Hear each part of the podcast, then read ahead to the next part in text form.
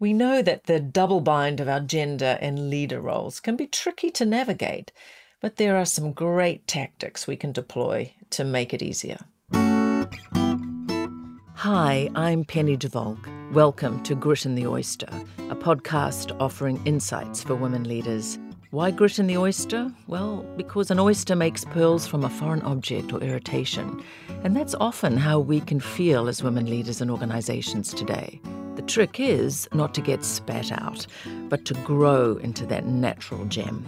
Through conversations with leaders and experts in the field of women in leadership, I hope to offer insight and inspiration as well as practical advice, helping you navigate those grit in the oyster moments or times in your career.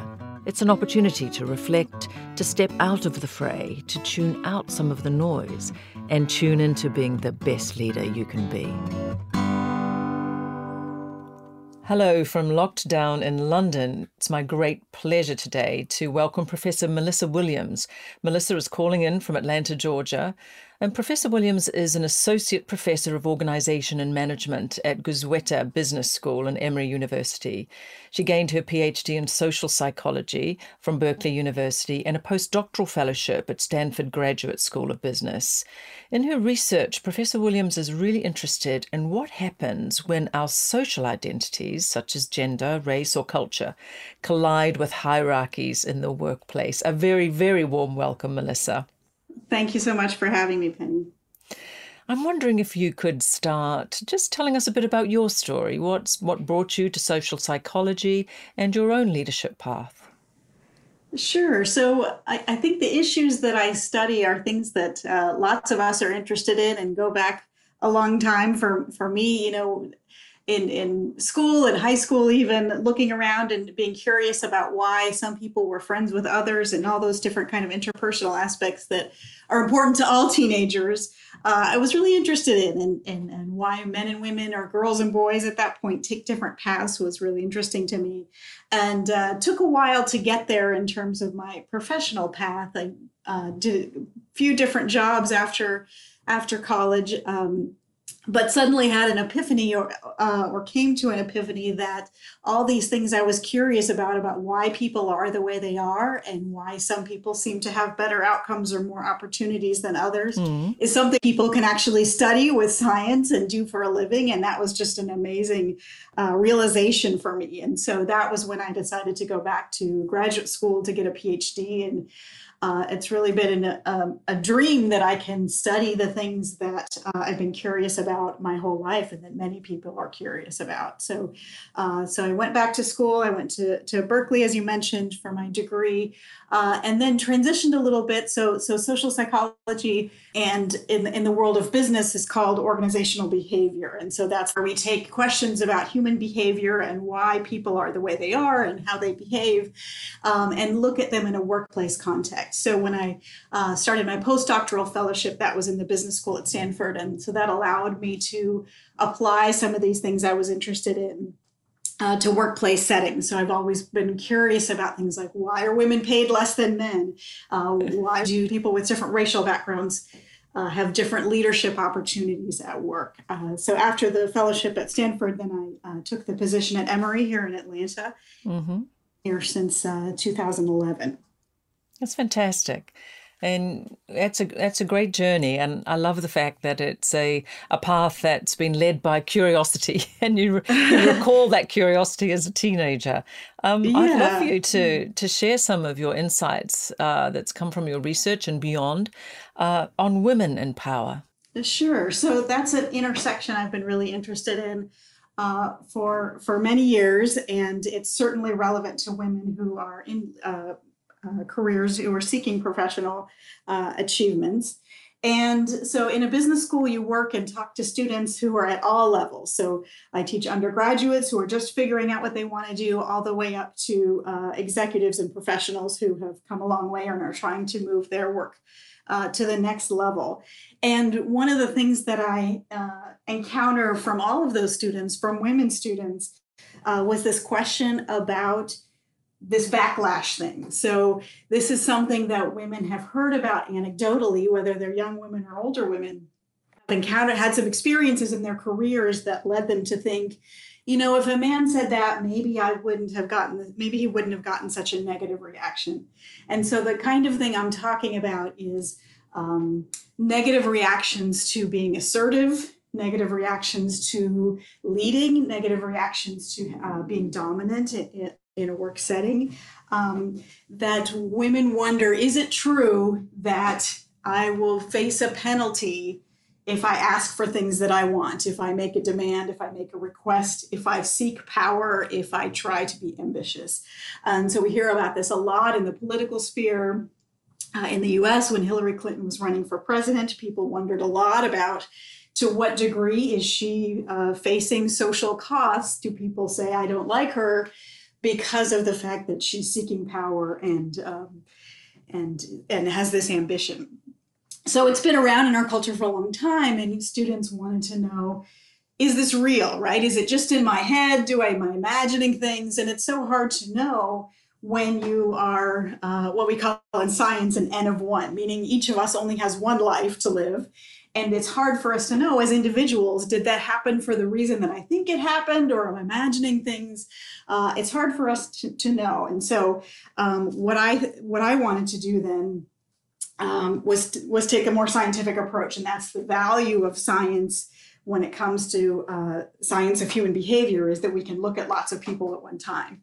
So this project that I'm referring to was a collaboration with uh, Laura Tiedens. So she, she, and I were at Stanford at the same time, and she had encountered had similar conversations with her women students about how, what's the deal with backlash, uh, is it real, and if so, what do I do about it?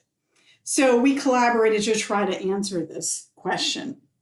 And our approach uh, was to turn to the scientific literature to look at the studies that have been done that have had some kind of situation where a man does something, some kind of behavior, a woman does something, the same behavior, and then the behavior might either be an assertive thing uh, like a like a strong ask or a non-assertive thing like a gentle ask or or not asking at all so you're talking about identical behaviors. You were able As to i'm see talking about identical behaviors, behaviors. okay that's yeah. right. And that's what we don't get access to in our real lives. We don't get to rerun the meeting and be a man in that situation and see how it might have gone differently. Uh, but in science we can do that. We can you know ask study participants or volunteers uh, what do you think of this person and just change the uh, the person's name. So what we find is uh, on the one hand we did confirm women's fears. So we did find evidence that there is a penalty that women face to a greater degree than men for exercising assertive or dominant behaviors. Um, and uh, one interesting nuance that we found was that the the penalty when i'm when i'm talking about penalty i'm talking about um, some kind of negative evaluation or rating. Right. uh, not see women as less competent or capable than men when they were being assertive. And so these these assertive behaviors were things like asking for a raise mm-hmm. or trying to persuade somebody to their point of view uh, in a meeting. So it wasn't about competence. They said no these women are competent. I just don't like them.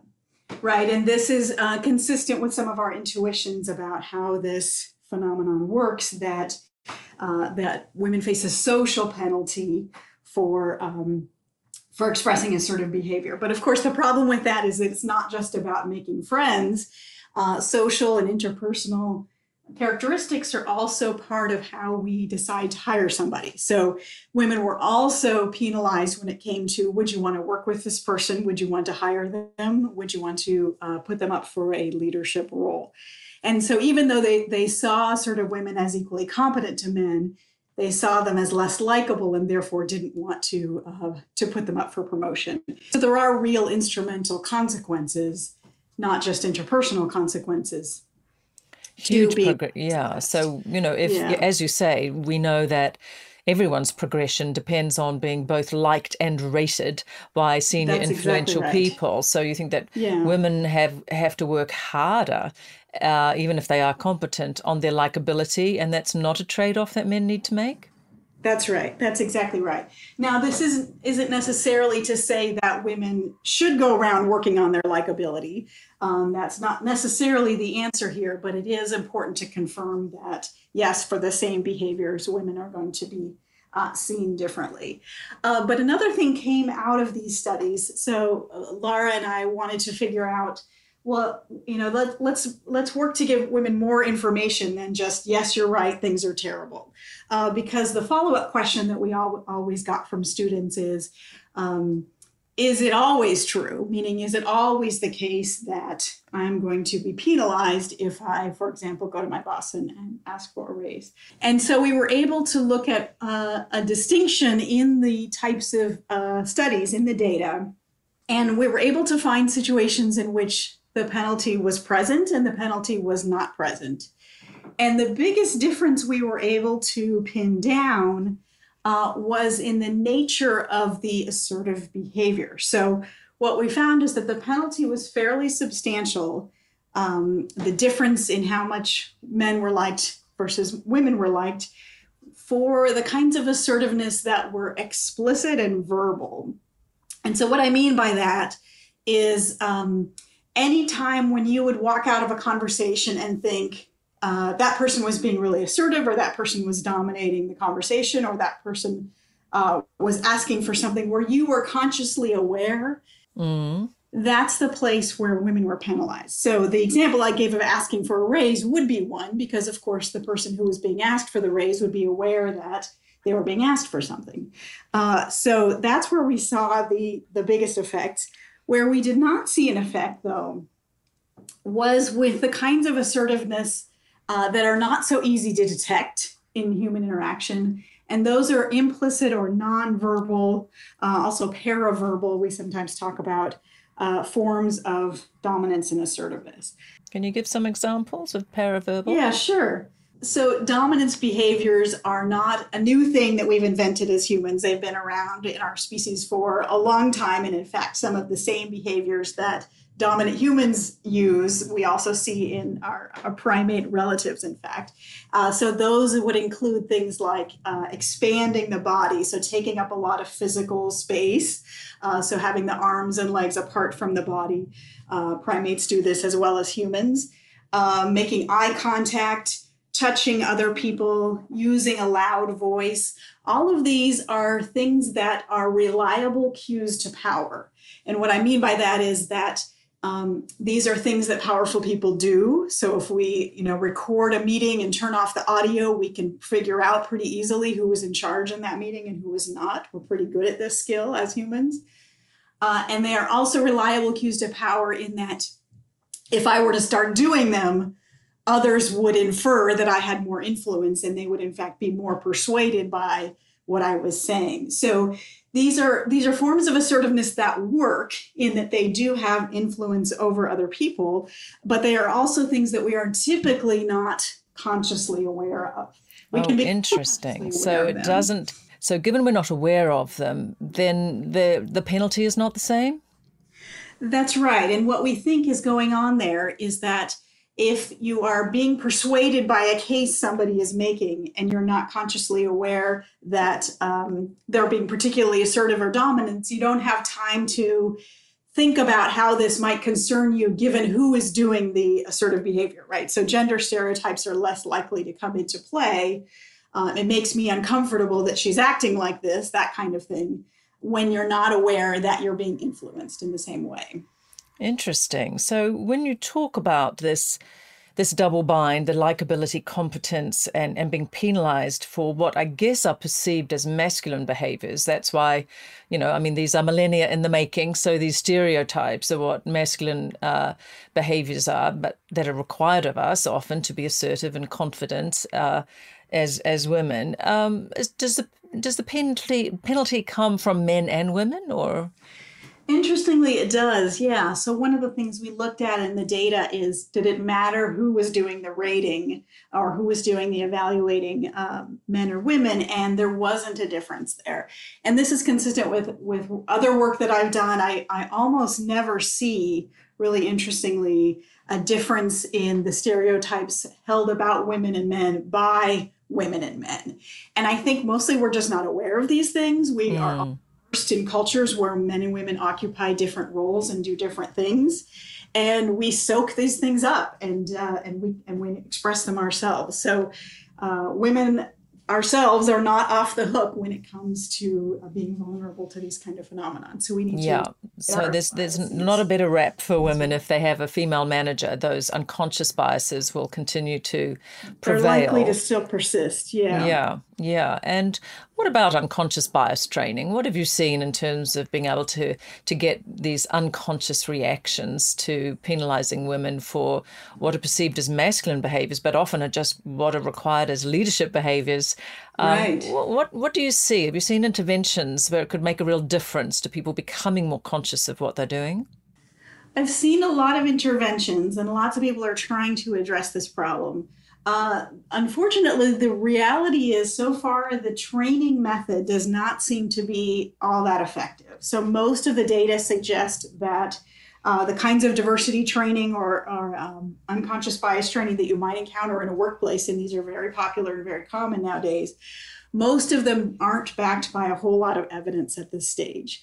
And I think the reason is that um, we may need to tackle unconscious bias in the same way that it arrived. So, what I mean by that is um, biases, whether they're conscious or unconscious, arrive in part because we as people are kind of like lay sociologists, meaning that we look out into the world, we observe who's doing what, who takes care of the kids, who's a boss, who's likely to be a president, who's a soldier. And we sort of say, well, that's how it should be. That's what people are good at. We kind of leap to that conclusion. And without being aware that we're doing that necessarily. So it's it's the roles that people occupy in the world that are the source of the bias. And so just telling people not to be biased in a, in a training or even encouraging them to think about their own biases doesn't seem to be quite enough. Uh, the things that work the best, um, to the extent that we have data on that, are things that immerse people in a setting where the roles are different. So if you have a female manager, if you work with a lot of women, if you start to see over the course of your life uh, changes in what men and women are doing, uh, that's going to be the thing that changes, uh, changes the bias. And in fact, there is some evidence, really encouragingly, that gender stereotypes are changing. So the stereotype that women are less competent than men, which used to be something really robust in the data from, let's say, the 1970s or earlier, uh, people would say women aren't really good at math, women shouldn't run a project, women can't remember details as well as men, those kinds of things. You don't see that anymore. Mm. The reason that you don't see that difference is because women are managers all over the place. Women are, you know, leading project teams and women are supervising others. They are not in the C-suite quite so much as men are. But the a woman as a middle manager as a supervisor of an office that kind of a thing um, as a school principal those are quite common roles now for women to occupy. And as a result our stereotypes have changed Interesting. Yeah. So it's that lived experience, you know, and learning it's, about it right. intellectually doesn't mean anything because we just go back and confirm our biases as we walk out the room. that's right. That's right. So it's important then that we do equip women who are navigating this while there are still sort of leadership stereotypes that are primarily masculine you know how how we teach to navigate that because maybe in a few generations when we've got 50% leaders and managers it, it won't be salient. None of these unconscious biases they, they will disappear on, off their own bat I mean, we can be optimistic and hope that that's true. Yes, that would be yeah. that, that would be the, the best solution that I would want to see is if we could get women in positions of leadership. I would imagine that the stereotypes would follow, but of course, that's a chicken and egg problem, right? Exactly. So this uh, idea of nonverbal or implicit dominance as being something that's sort of uh, safe with air quotes around it for women to do without penalty. Mm-hmm. Um, you know, I talk about that as a stopgap solution for women, right? It doesn't solve the problem of how do you actually ask for the raise because you know that's where we do see that differential outcome for men and women but it does allow you to um, be influential in the roles that you occupy so if you are a manager if you are a vice president and you want to make sure you are expressing the authority that comes with that position. Uh, these kinds of nonverbal strategies can be ways to do that without fear because i think sometimes when i talk to women they they feel like they need to hold back a little bit to be less assertive than men in their work roles because they are anxious about uh, the social costs they might face but here's a place where they can do that without that anxiety or uncertainty. Okay, so interesting. So being really uh, deliberate and intentional with your body language could be a really, really good right. thing for women to have in their toolkit so they can get heard. What about things like, would it work with, we, we know the data show that women are often interrupted more than men are at meetings. And I certainly know with my clients, you know, how do you, how, they don't, you know, as soon as they sort of burst in, then they get, oh, she's got sharp elbows or what's your problem? So is, is this something that they could use body language or nonverbal assertiveness to to step back in with? Yeah, I think so. And I think knowing that these kinds of strategies work and are effective and are sort of penalty free gives people the freedom to use them a little bit more deliberately. Uh, so, with professional students, we'll, we'll even practice kind of walking down the hall and taking up more physical space uh, when doing that. And I'm not saying, you know, be a jerk. I'm not saying dominate the whole, office, but uh, I'm talking about women who do occupy positions of authority or are entering a conversation or a meeting where they are the ones in charge or who have something to say. And in those situations, you want to make sure that your body matches. Uh, the authority that you want to have. Um, and so, you know, having an extra chair next to you that you can put your arm on can be a way to do that. Um, we talk about how in air conditioned modern offices you know the temperature is is going to be set for what is traditionally a um, let's say 150 pound man in a suit which is not your typical woman executive. So make sure you are not feeling chilly because when you feel chilly you know you might put your hands between your knees or put your legs together meaning have a smaller constricted posture. That's not going to make you look influential so feel like you're warm enough to be able to spread out in the room uh, make eye contact when you are the one talking directly to others. Uh, so, all these things are things we can sort of prep ourselves for in entering an important meeting and uh, be able to use them as tools to occupy the space. And men might be more comfortable doing these things naturally, they might be already doing them. Women might need a little bit of uh, permission to say, yes, you can do this with your body, with your voice. Right. So we have, I guess, you know, that those those stereotypes and are also a product of our own socialization. So what you're saying, right That's back right. to our primates, that sometimes women can in fact be taught to exercise sort of submissive body posture, which will be sending huge signals out to everyone in the room.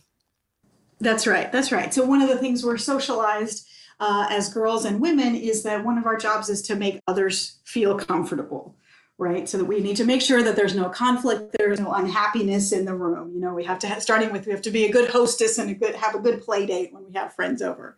Yeah. So to go back to the example of walking down the hall, most women say that if someone else is coming, you know, they step aside, right? And of course, everybody has to step aside some of the time, but I think women are more likely to do that initially than others, even when, you know, it's their office, it's their space. Um, it's their entitlement to, to continue to walk. So we are we are accustomed to accommodating um, and in some ways that might prevent us from seeing, being seen as powerful in ways that we're not consciously aware of.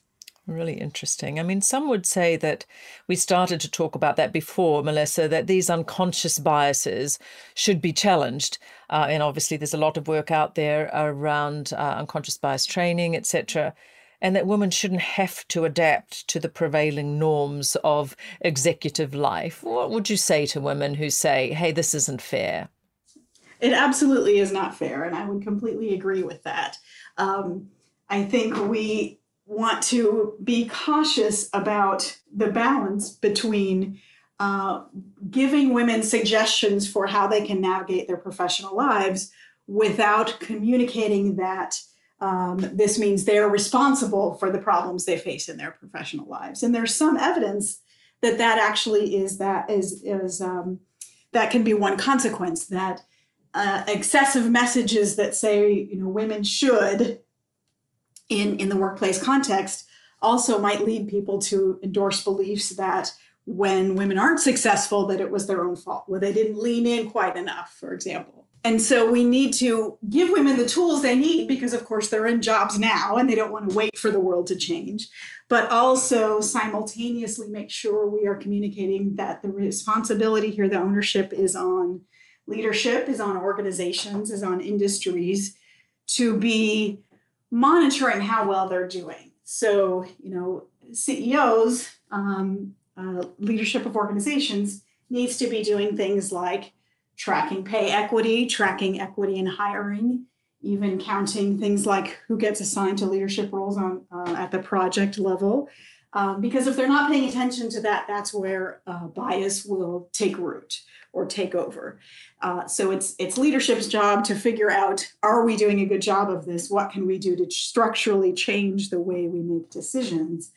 Um, it's not women's job to, you know, push and fight until until they uh, solve all the world's problems. Yeah, so it's sort of a dual track until we get you know, however many generations, let's hope only a few, right. more women in leaders, and it becomes just more natural for people. So you, you know, you talked about those stereotypes changing, but at the same time, if we just wait for systems, organizations to change, uh, women, you know, we need to equip women with uh, tactics and understanding around how to navigate without it being something that is fixing them as opposed to the system. That's right. Um, and and makes them feel that they're also uh, operating authentically and with integrity because often you know as soon as we're asking them to do things that all of us when we step outside our comfort zone uh, you know, our internal alarm system goes up. And sometimes many women I work with sort of think, well, maybe I'm being a fake because it doesn't yeah. feel natural. And that's, that's a real, right. it's kind of a trap for us, really, because no, this won't feel natural,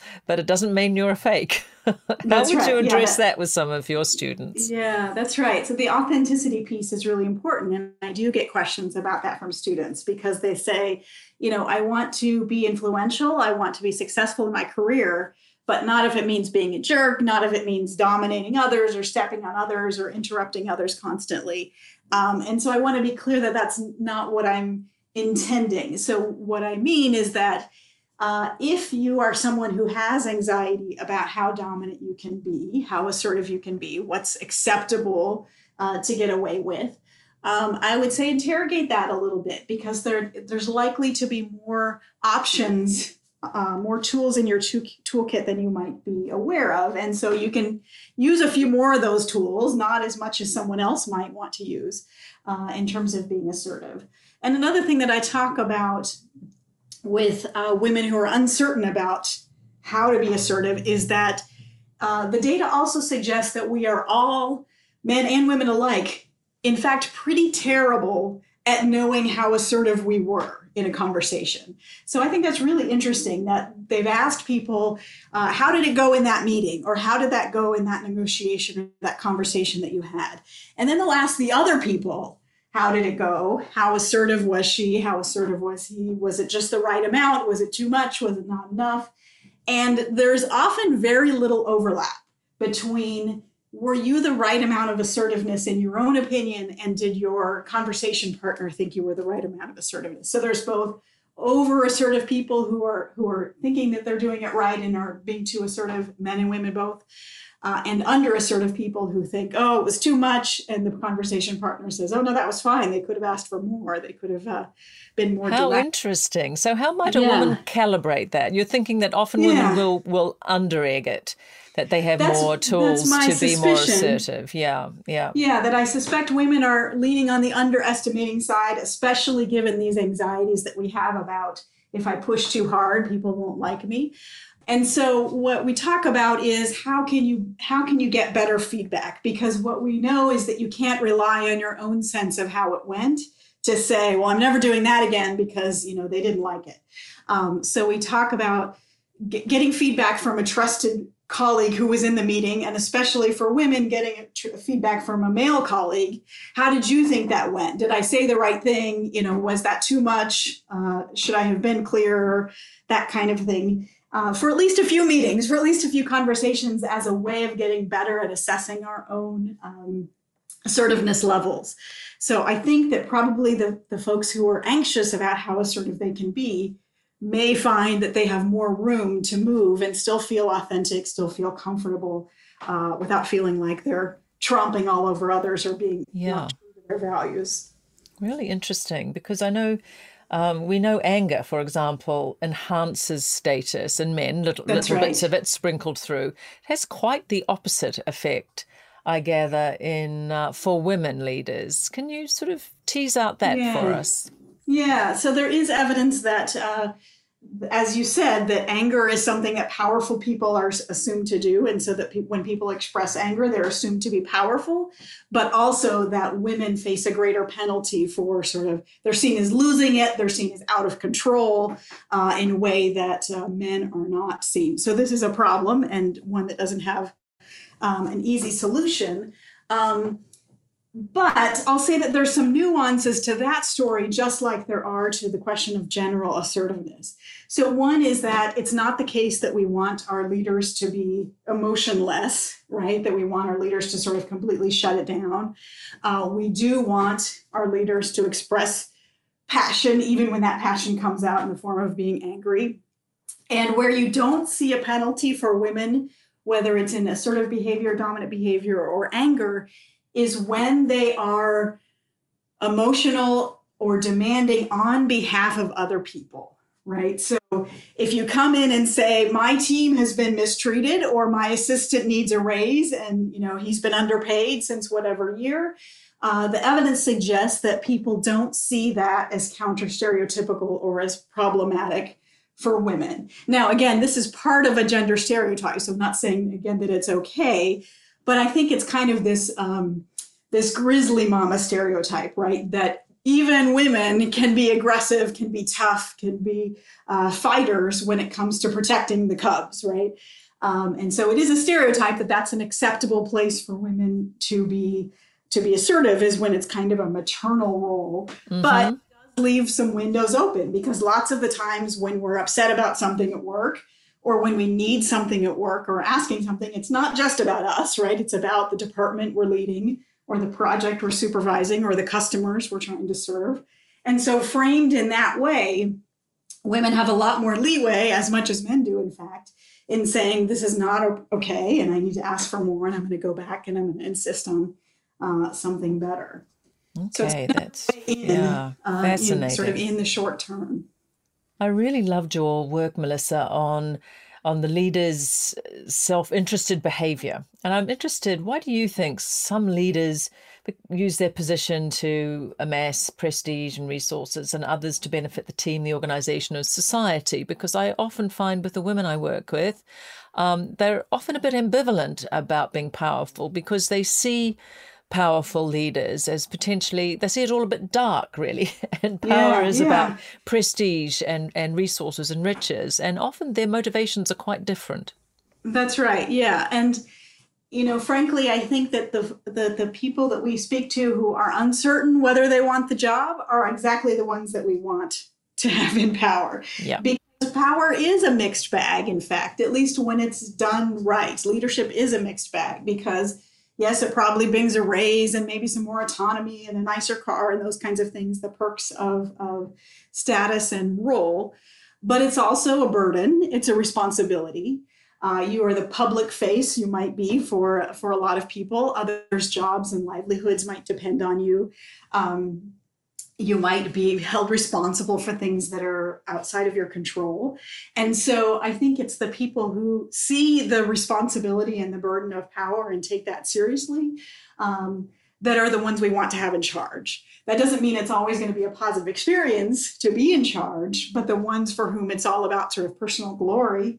Um, you know, those uh, the data suggest are the ones who are more likely to prioritize them themselves their own interest personal goals over the interests of the uh, of the team or organization so advice for women in terms of uh, their own powerful selves will be just to tap into what their leadership purpose is why are they doing it and for whom and yeah, that should be okay that's right. And so we have to think of leadership as having those multiple motives that just because the person who preceded you uh, was in it for some kinds of reasons, uh, and you don't see yourself as sharing those values, doesn't mean that the role has to always be that way.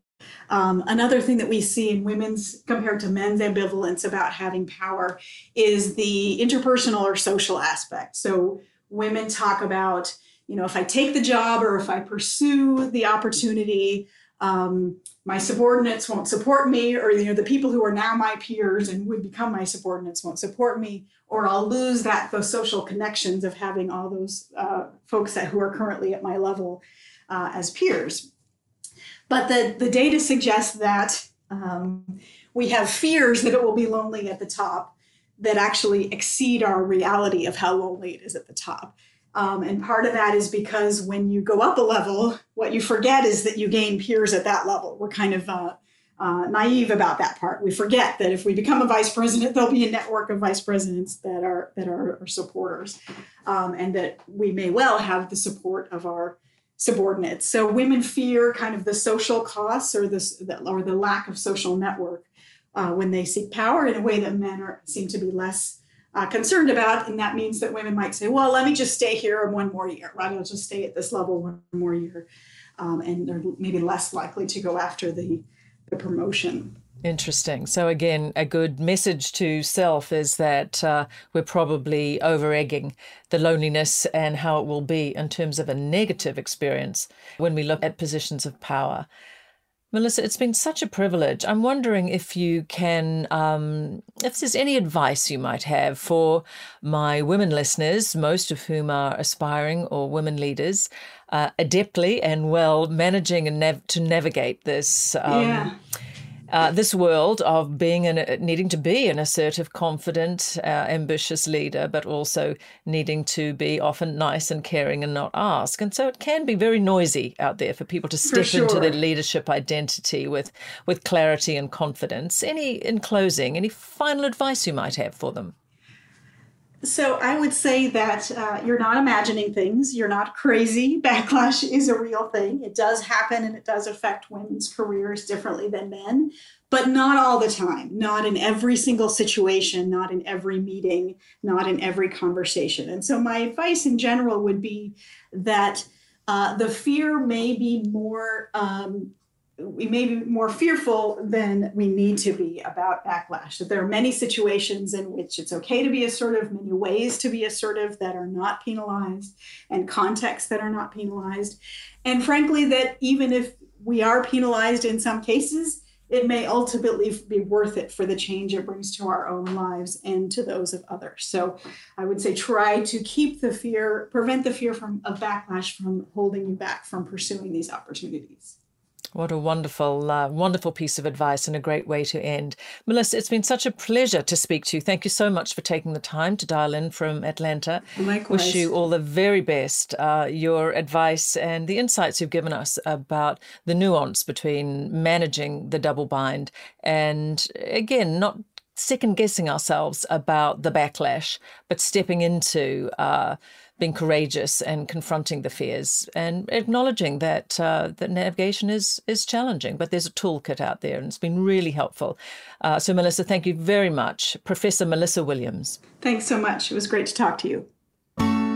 Thanks for listening to Grit in the Oyster. If you're enjoying our conversations, do subscribe, rate, and review us on your podcast platform, and join me again soon. You can also find more information and resources on building your best leadership self on pennydevalk.com, including my blog that covers topics from how to negotiate powerfully as a woman and building your authority, through to having your voice heard and boosting confidence, all in support of building your leadership career.